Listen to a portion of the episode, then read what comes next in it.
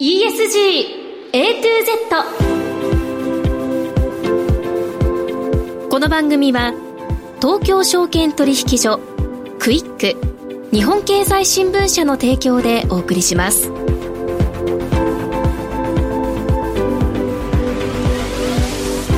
皆さんこんにちは滝口ゆり奈です。2月19日月曜日のお昼皆さんいかがお過ごしでしょうか？この番組は ESG A to Z というタイトル通り近年世界規模で関心が高まっている ESG を A から Z までつまり入門編から応用編まで全てお伝えする番組です。ESG とは E Environment 環境 S Social 社会 G Governance 企業統治。この3つの頭文字を取った略語で企業が持続的な成長を目指すために必要とされている課題です。本日のメニュー紹介です。最初のコーナーは ESG 投資のツボ。毎週週替わりで ESG 投資に関する情報をさまざまな角度からお届けします。今日は年金積立金管理運用独立行政法人 ESG スチュワードシップ推進部長塩村健二さん GPIF の ESG 投資について伺います。そしてもう一つのコーナーはピックアップ ESG ここでは ESG に積極的な企業の取り組みをご紹介します。今日は先週に引き続きソフトバンク ESG 推進室担当課長草壁奈々さんにお話を伺いますさあそれでは皆さん12時30分までの短いお時間ではございますがどうぞ最後までお付き合いください人生100年時代と言われる中資産形成に関する議論や SDGs、ESG 投資の意識の高まりなど金融リテラシーへの社会的な関心がかつてないほど高まっています。東京証券取引所大阪取引所は金融経済教育のブランド JPX マネブラボを通じて幅広い世代に総合的な金融経済教育を展開しています。詳細は JPX マネブラボで検索。銘柄選別ってどうやったらいい？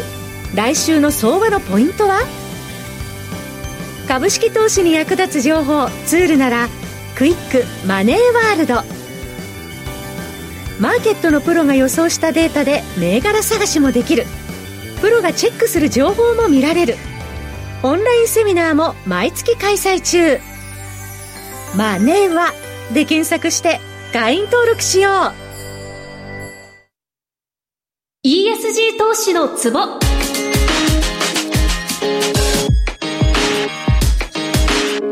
最初のコーナーは週替わりで ESG 投資に関する情報を様々な角度からお届けします。今日は年金積立金管理運用独立行政法人 ESG スチュワードシップ推進部長塩村健二さんにお越しいただきました。塩村さんよろしくお願いします。よろしくお願いします。まず、年金積立金管理運用独立行政法人、通称 GPIF の説明をこちらでさせていただきたいと思うんですが、GPIF は日本の公的年金のうち、厚生年金と国民年金の積立金の管理と運用を行っています。運用資産額は2023年度第2四半期末時点で219兆3177億円と世界の年金基金の中でも最大規模なので世界最大の機関投資家と呼ばれているという存在です。で、まあもちろん日本の株式市場における存在感もとても大きいというところで、特にこの ESG に関してはですね、GPIF が2015年に PRI 責任投資原則に加盟した後、運用受託会社、企業経営者の意識が ESG に対してとても変わったというところで、期限前、期限後みたいな言い方で GPIF 前と GPIF 後みたいな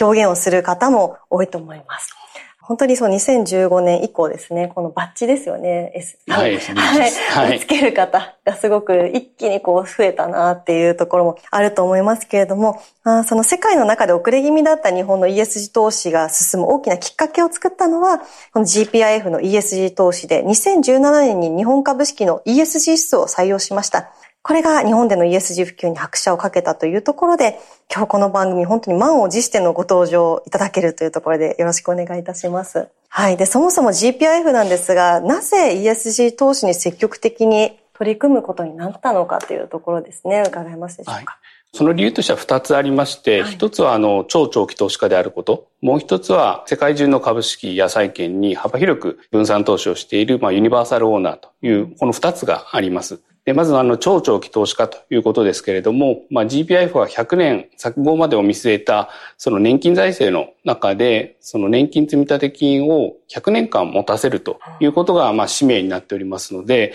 まあ、そういったこともありますね、まあ、文字通りの超長期の投資家ということです。まあ、例えば気候変動リスクなどを考えますと、まあ、今後こう年を重ねるごとにですねよりこう深刻な状況になってくることがまあ予想されていますので、はい、まあ、そういったリスクを考えるというのはまあ合理的ではないかというふうに考えています。で、また、あの、ユニバーサルオーナーということですけれども、まあ、幅広く分散投資を行ってますので、まあ、ある会社が、例えばその、環境問題にネガティブな影響を及ぼして、負の外部性をこう起こしてしまったと。うん、まあ、その時は他の投資先にも悪影響を及ぼしますので、まあ、そういったことを、まあ、負の外部性を抑えていくという観点で、まあ、ESG を重視した、まあ、投資というのが、まあ、大事だと考えまして、この2点で我々はまあ ESG をまあ積極的に取り組んでいるということです。なるほど。その GPIF の ESG 投資、まあ運用資産が巨額であるっていうことであったり、公的な資金であるというところから、様々な制約も課されているということなんですが、これどういった制約になるんでしょう？そうですね。はい、まあ運用資産が220兆円、約220兆円ということで、まあ極めて巨額で、かつまあ公的機関ということもありますので、はい、民間企業やまあ資本市場へのまあ過度な影響を与えないようにするように様々な制約が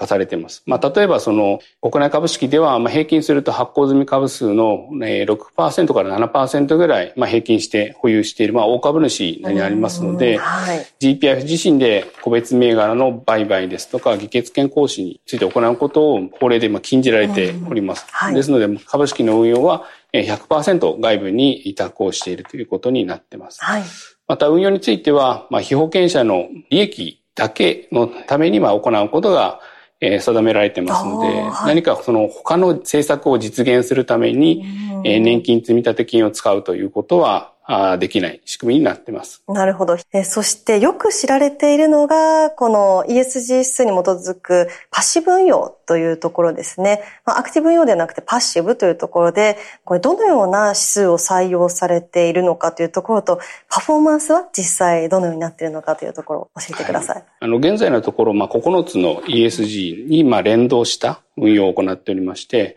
まあ、そのうちあの国内が6つ、海外が3つの指数を採用しています。まあ、ESG の要素をまあ総合的に評価した、いわゆるまあ ESG 総合指数ですとか、女性活躍やまあ気候変動などのテーマにまあフォーカスした指数などをまあ採用しています。で、まあパフォーマンスは指数によってまあ若干の違いはありますけれども、まあ全体としては市場平均並み、もしくはそれを若干上回っていますので、おおむね堅調に推移しているというふうに考えています。はい。この GPIF による ESG 投資の詳細というのは、ESG 活動報告として毎年夏に実際公表されていらっしゃいますよね。はい、はい。これを見ると企業の ESG 活動にどのような変化があり、それが ESG 評価にどうつながっているかというのがわかるというところで、企業にとってもモチベーションを上げるようなきっかけになってるんじゃないかなと思うんですが、こちらいかがでしょうか？まあそう見ていただけると非常にあの、まあ作る側としてもですね、あの嬉しく思ってますけれども、まあご指摘の通りその ESG 活動報告は、まあ被保険者の方方のためだけにまあ作ってるわけではなくてですね、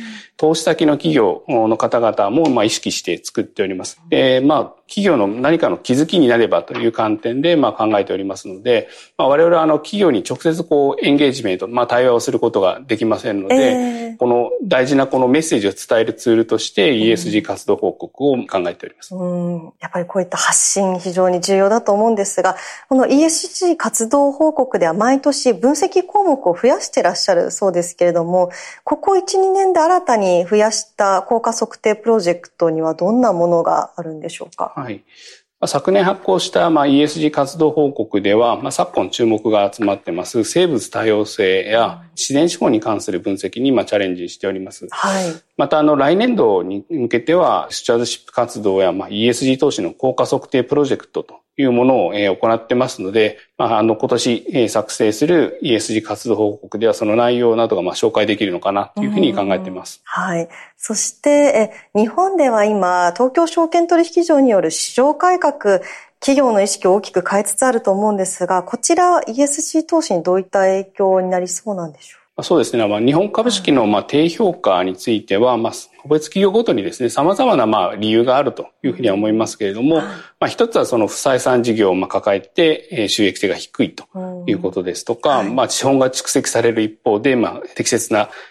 還元を行っていないとかですね、まあいろんな理由はありますけれども、その中の一つには、例えば気候変動リスクの高まりなどによりまして、まあ、こういった ESG リスクがまあ将来の事業環境をまあ大きく変えていくんじゃないかということで、うん、投資家が将来の収益見通しをまあディスカウントしているというようなケースもあると思いますので、まあ、そういうケースにつきましては、まあ、将来の ESG リスクへの対応策を考えて、投資家にまあ正しく情報解除していくこと、またコミットメントをしていくこと、こういったことが株式市場からまあ評価されるためには必要なことだというふうに考えています。はい。そして一方でですね、世界で今 ESG に対して懐疑的な風潮というのも強まってきてるなという印象があります。まあ主にアメリカなどの動きですかね。ねはい、あの、今後この ESG 投資っていうのはどうなっていくというふうに見てらっしゃいますかね？はい。まずその ESG という言葉を使うときに、まず定義をしっかりして言葉を使うようになるというふうには思っています。まあそれが一つですね。もう一つは、あの ESG ウォッシュですとか、えグリーンウォッシュと呼ばれるような、まあ、なんちゃって ESG というようなものは、まあ、淘汰されていくことになるというふうに思っておりますけれども、ただまあ ESG っていう言葉自体はですね、例えばサステナビリティって呼んでみたりとか、言葉がまあちょっと変わっていくことはあると思いますけれども、その ESG 要素を考慮する投資という、まあ、本質的なことはですね、えー、基本的には変わらないというふうに考えています。まあ、これまでその、はい ESG という言葉をですね、この曖昧さがゆえに、あの、投資家も都合よく使ってた部分があったというふうに思います。えーはい、まあ、例えばその SRI、昔 SRI 投資と言われていたものですとか、あとまあ我々みたいにそのリターンを上げるために ESG を考慮する投資とか、うん、まあ、若干こうスタンスが全部違うものをまとめて ESG と言っていったというところで、足元その米国では、意識が高い資本主義、まあ、ウォークキャピタリズムとも言われますけれども、そういったものに対する批判が ESG 全体にこう及んでいるような形にはなっているということだと思いますけど、やっぱり本質はちょっと違うので、そこを分けていくっていうことが、まあ、これから進んでいくのかなというふうに考えております。なるほど。さあ、そしてですね、日本では今年から新 NISA ですね、スタートして、本当に投資に対する、まあこれまで投資してなかった個人投資家の方もですね、意識が高まっていて、初めて投資する方増えてると思います。最後にこの放送を聞いていらっしゃる方々に伝えたいメッセージなどありましたら、ぜひお願いします。はい、まあ長期リスクを考える、まあ ESG 投資は、まあ個人であれ、まあ法人であれですね、長期投資という観点での親和性は変わらないというふうに思ってますので、まあ ESG 投資をまあ一過性のまあブームというふうに捉えるのではなくて、まあ、投資判断において財務情報と、まあ、非財務情報の一つである ESG の要素を、まあ、考慮した、まあ、投資というのは、まあ、当然の投資を判断する上の材料だというふうに思ってますので、これからも、あの、ESG 投資というのは、投資のメインストリームであり続けるのかなというふうには考えています。はい、わかりました。さあ、今日は GPIF の ESG 投資についてお話を伺いました。塩村さん、ありがとうございました。ありがとうございました。より充実した仕事や生き方を実践したいビジネスパーソンの発見につながる番組、マネーのからくり。投資や移住、副業や起業など様々な方法で自分らしくお金に困らない生き方を実践している人々にインタビュー。話題のビジネスや働き方をテーマにお金の流れ、仕組みをわかりやすく解説します。マネーのからくり。毎週金曜朝7時30分からラジオ日経第一で放送中です。人生の半分損してるって言ってるやつは疑ってかかった方がいいですからね ええー、はい、若者の皆さんは怒っていいですよ 怒っていいデータ活用を楽しく学べるコンテンツ Your Data Your Life 各種ポッドキャストサービスで配信中親しみやすいテーマからデータとの向き合い方を考えてみませんか？Your data. Your data. Your life. Your life.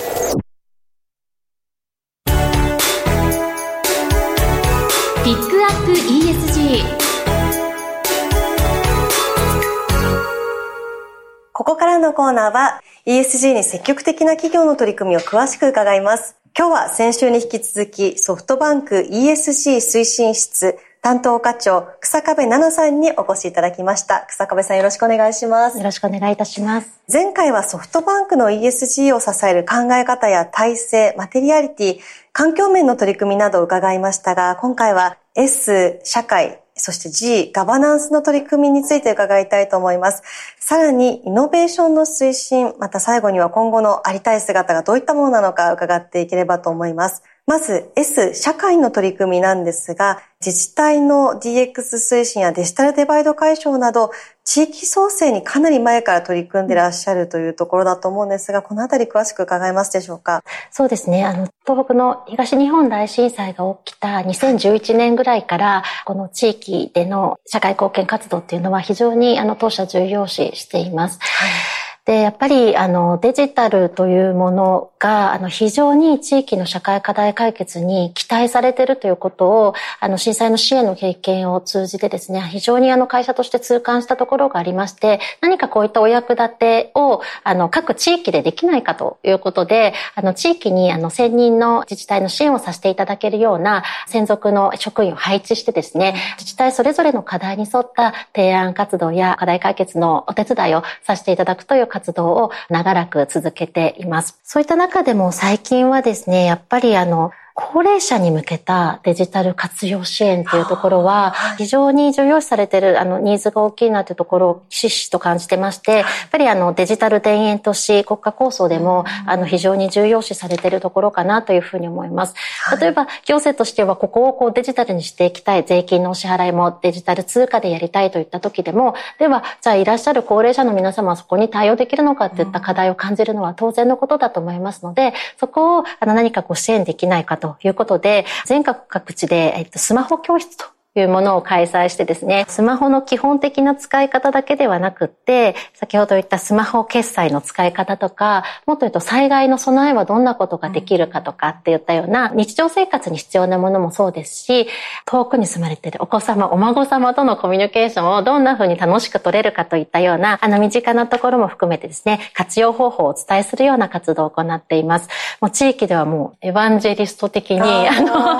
楽しまれているあの名物講師もいまして、今もう2022年度では全国でも約95万回の教室を開催しているぐらいの実は規模になっている活動になっています。はいそういったところで様々な社会課題解決をご協力させていただいているので、実は自治体との連携協定というのも、あの、たくさん締結をいただいておりまして、昨年末でですね、だいたい123ですかね、自治体と何かデジタルを使った自治体連携をするという、まあ、連携協定を締結しているというような形です。なるほど。そして続いてお伺いしていきたいのが人材戦略についてなんですが、こちらに関しても高く評価されていると伺ってます。これどんな工夫をこれまでされてきているのかぜひ教えてください。ありがとうございます。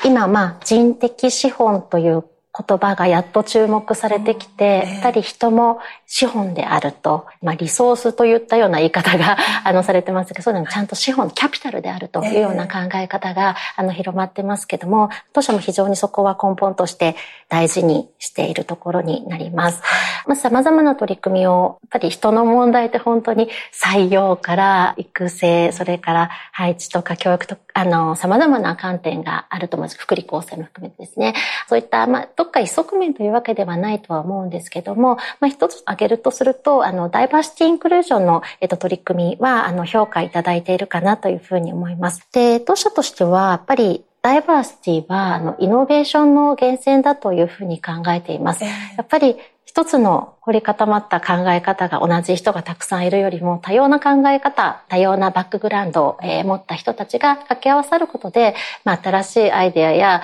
ブレイクスルーの考え方が生まれる、まさにイノベーションが起こるというふうに思ってますので、まあ、そういった推進をあの重要な経営課題というふうに位置づけています。やっぱり女性というところが、まあ日本で言うと本当に一丁目一番地の重要な課題。はい、はい。はいおっしゃる通り、あの、課題かなというふうに思っています。まあ、当社も先ほど評価いただいていると言いましたが、まだまだ活躍できる人材、女性人材を増やしていかなきゃいけないというふうにあの思ってまして、2021年度からですね、女性活躍推進委員会というものを設置して、本当にトップのコミットメントのもとですね、あの、数字目標をしっかり持って推進するということを行っています。と、やっぱり、総論皆さん、女性活躍に反対する人ってもちろんいない。えー、なんですけども、はい、具体的に個別個別の組織の事情がたくさんあったりだとか、うまくいかない課題みたいなのにみんなもやもやしてて、そこを各事業リーダーたちが有識者と共にディスカッションすることで、あ、うちではこうしてこう、みんなこうしてこうっていうところが、アイデアが生まれるのと、かつみんなで、ね、競争し合うというかね、あの、うちも頑張ろうというようなあの空気ができるところは、あの、すごくこの委員会の設置した効果だったかなというふうに思っています。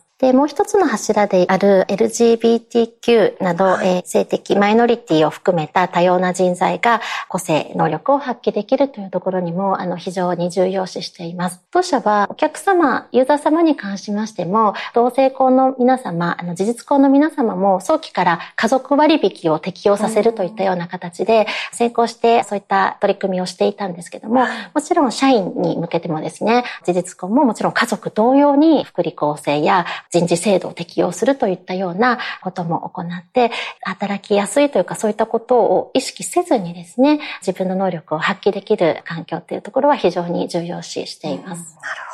そしてですね、ここまで S について伺ってきましたの G のガバナンスについても伺っていきたいと思います。うん、ぜひあの力を入れていらっしゃる取り組みいくつかお伺いしたいと思うんですが、特にこれっていうもので言いますと、やっぱり AI に関する部分でしょうか、ソフトバンクさん。そうですね。まさに新しい領域で決まったルールがないけども、ガバナンスが非常に重要な領域がまさにこの AI だというふうに思っています。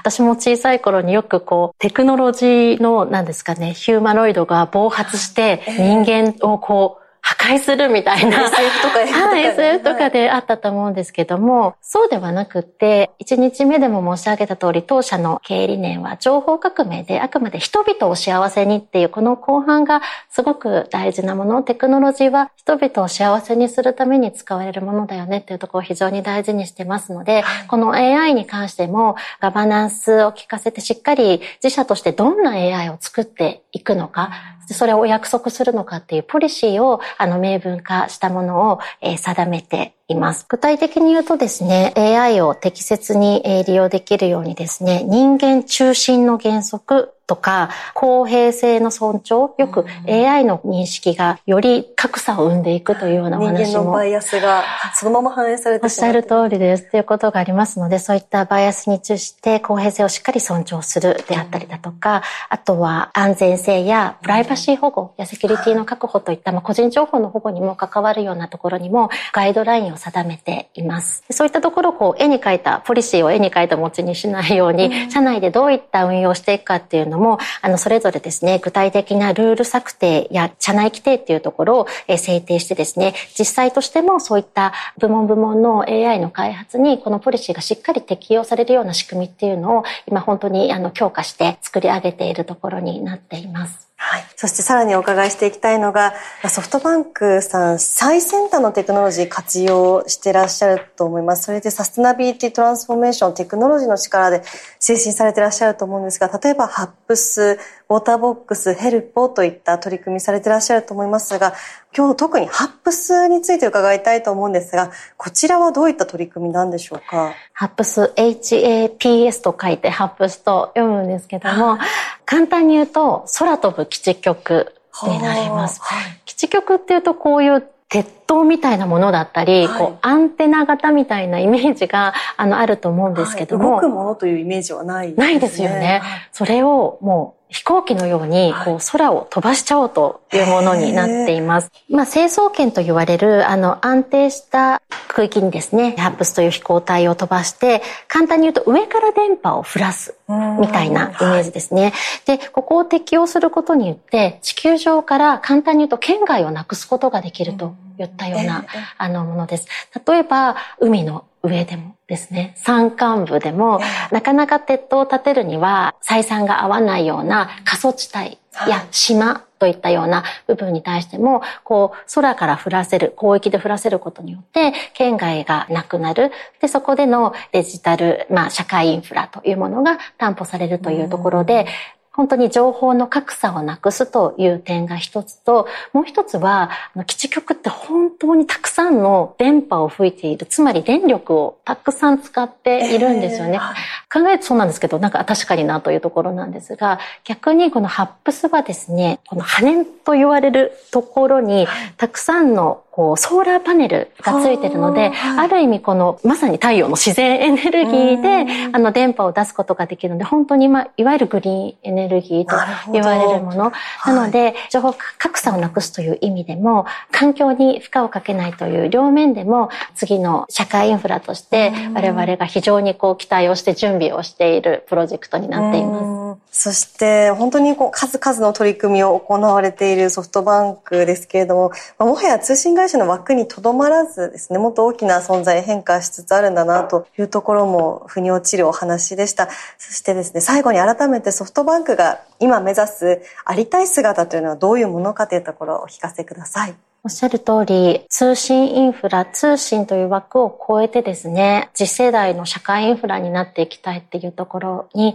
尽きるかというふうに思います。やっぱりこのサステナビリティの取り組みを強化してより感じるのは、やっぱり今世界中にある様々な社会課題と言われるものって、本当に一筋縄ではいかない。そしてやっぱり今までの社会システムを追求した結果、この課題ができているということは、今までの社会のあり方では変えられない。なので、本当に大きいパラダイムシフトをしないと、もうなくならない課題。で、そこでは実はそのデジタルテクノロジーの力って、これまでのあり方をガラッと変える、あの、大きな力があるなっていうふうに、あの、すごく肌で感じています。そういった意味で、この地球社会の課題の解決には、あの、テクノロジーがやっぱり欠かせないポイントになるってことも、私たちはある意味、こう、自信を持ててきている、あの、ところになっています。ですので、たくさんの社会課題を、こう、解決していくことによって、世界で最も必要とされる企業になりたいということを、最近本当に全社で、あの、みんなで言ってることなんですけども、そういった企業になったねと皆さんに言っていただけるように、これからも地球社会の皆さんにこう、困っていることを解決できる企業でありたいなというふうに思っています。はい。ありがとうございます。さあ、ここまで2回にわたりソフトバンクの ESG に対する考え方や具体的な取り組み、そして将来目指すありたい姿について詳しく伺ってまいりました。草壁さん、どうもありがとうございました。どうもありがとうございました。今はまだ私の動く時期じゃない。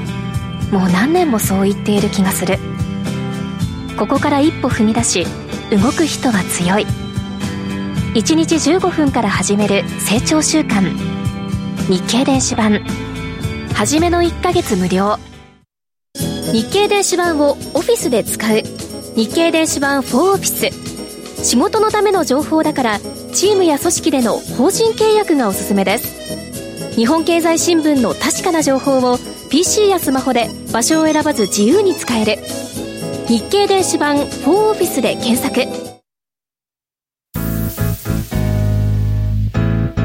ESG A to Z この番組は東京証券取引所クイック日本経済新聞社の提供でお送りしました。投資に関する最終決定はご自身の判断でなさいますようお願いします。ESG A to Z エンディングです。今日の前半は年金積立金管理運用独立行政法人 ESG スチュワードシップ推進部長塩村健二さんに GPIF の ESG 投資について伺いました。そして後半ではソフトバンク ESG 推進室担当課長草壁奈々さんに S 社会と G ガバナンスの取り組みイノベーションの推進そして今後のありたい姿について伺いました。さあ今日の放送は皆さんの投資の参考になりましたでしょうか？ここまで滝口ゆりながお伝えしました。ありがとうございました。